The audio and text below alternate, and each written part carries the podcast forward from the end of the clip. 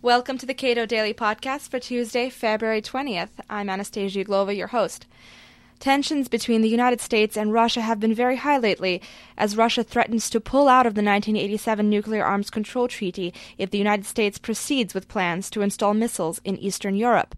Recently, Russian President Vladimir Putin shared some very harsh criticism about the United States while speaking at the Munich Conference on Security Policy. While the U.S. response has been tempered, there can be no doubt that tensions are mounting. Here to discuss the situation in Russia and the meaning of Putin's remarks in Munich is editor in chief of United Press International Martin Walker, who spoke at a recent Cato conference on foreign policy. You've been the Moscow bureau chief for the Guardian newspaper, so you have some expertise in this area. Uh, tell me, does the ever more frequent speculation about a new Cold War brewing carry any merit? No, not really. The Cold War wasn't simply a relationship of two superpowers, two nuclear superpowers challenging each other. It was also about two quite distinct ideologies about the way to organize life for the human race. And there is no ideological battle anymore. Putin is not really trying to put forward an alternative political system to that of the United States. Putin is he's an authoritarian, but he still mouths the, the rhetoric of democracy. He still talks about rule of law and so on. And so I think we already are seeing a great deal more overt geopolitical rivalry between the US and Russia.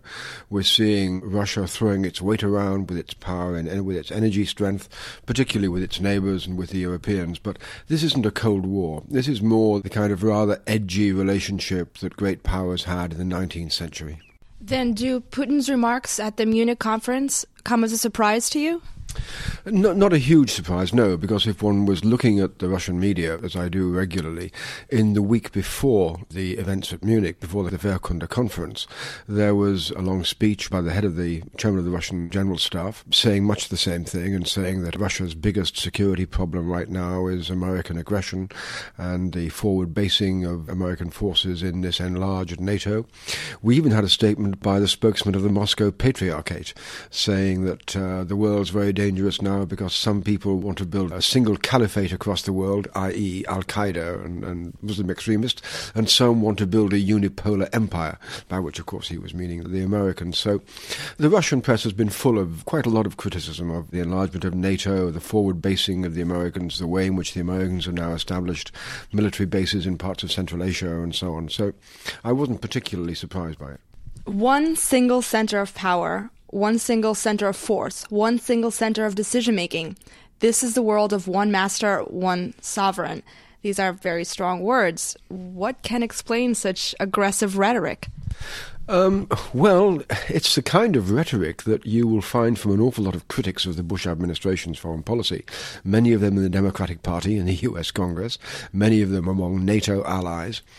Indeed, the supporters of the Bush administration have spoken of this as having been the, the unipolar moment, and that uh, when Americans talk about the US as a lonely superpower, they're saying much the same thing. Or when the Secretary of State under Bill Clinton, Madeleine Albright, talked about the US as the indispensable nation. She was saying pretty much the same thing that the US appeared in the period after the Cold War, the 15 years after the Cold War, to be so completely dominant in military affairs, in politics, in economics, in commerce, in technology, even in cultural affairs, that there had been nothing like it since the days of ancient Rome.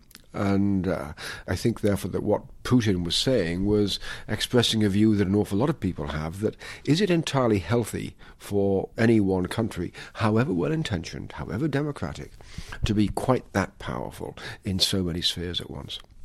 But it's curious to listen to Putin talking about assaults on democracy and multilateralism, considering his record, his domestic record of late. Well, absolutely right. In fact, I was talking to a Democratic senator and uh, who said, well, about the the only thing I really disagreed with about what Putin said was the source from which it came, which is that um, Putin's record on civil rights, on human rights, his record on press freedoms, his record in Chechnya, his use of oil exports, his misuse, I believe, of the law to imprison Mikhail Khodorkovsky and so on, all of these suggest that uh, Putin is perhaps the last person to be able to make a moralistic case against the United States. But nonetheless, it is a case that many people would agree with. And indeed, even the Bush administration seems to have retreated from this unilateralist stance by, as we've seen with North Korea in that, in that crisis, they've been working very closely with the Chinese, with the Russians, with the Japanese to bring about a, a diplomatic solution. So maybe Bush has learned his lesson. I think Defense Chief Robert Gates has been very wise to downplay the tensions with Russia. What do you think? Absolutely. And indeed, immediately after Putin's remarks in Munich, the next person to speak was Senator John McCain. And there was a little huddle among the Americans there at the Wehrkunde conference as they quickly conferred and thought, well, how do we handle this? And they obviously decided that the way to handle it was fairly low key, not a soft answer that turneth away wrath, but a bit of humour, as Gates demonstrated. And I think that humour was a very good way to take the steam out of a lot of Russia's, a lot of Putin's remarks.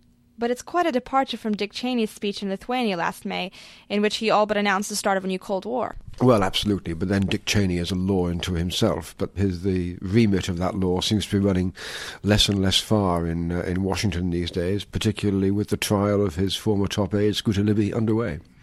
And what kind of a foreign policy stance should the U.S. adopt towards Russia at this point? Oh, I, I, think one has to be realistic about three main things about Russia. The first is that it really is the only other nuclear superpower. The US and Russia are the only two countries that can destroy all civilized life on the planet. And Russia has to be treated with a certain amount of ginger respect because of that alone. The second point is that Russia is an energy superpower, the world's largest gas supplies, very deep supplies of oil and so on. And again, I think Russia has to be treated with consideration for that. The third thing is that one mustn't expect too much too soon from Russia. It took quite a long time for the Japanese, the Germans to recover from World War II and from the Nazism and the militarism that, that had ruled them. The Russians have gone from Tsarist autocracy to communist autocracy with barely a pause. Russia has never really known what we would consider genuine democracy and genuine freedom of speech and an absence of a secret police. They're still working it out. I think in the long run, Russia is, if it can get over its demographic problems and so on, I think in the long run, Russia is going to become more and more of a normal European European, democratic, prosperous kind of nation. But Russia will always feel, as the French do, as the British do, that they deserve special consideration, that they are a significant power, and uh, I remain an optimist about Russia because you know, I know it well enough to know that it's full of extraordinarily gifted people, most of whom I think want their country to be a normal democracy. If it's headed towards the kind of democracy of which you speak and of which, curiously, Putin also speaks, do you then think he's going to step down in 2008?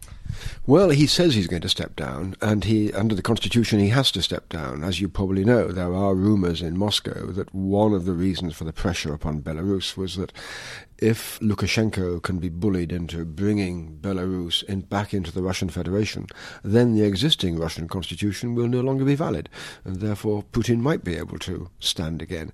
I doubt it. I think Putin's going to step down. He's going to remain very, very influential and powerful, and I think that his speech at Munich was very much aimed at a domestic Russian audience, where increasingly the issue is who will be the successor to Putin. Will it be Sergei Ivanov, the defense minister? Will it be Medvedev?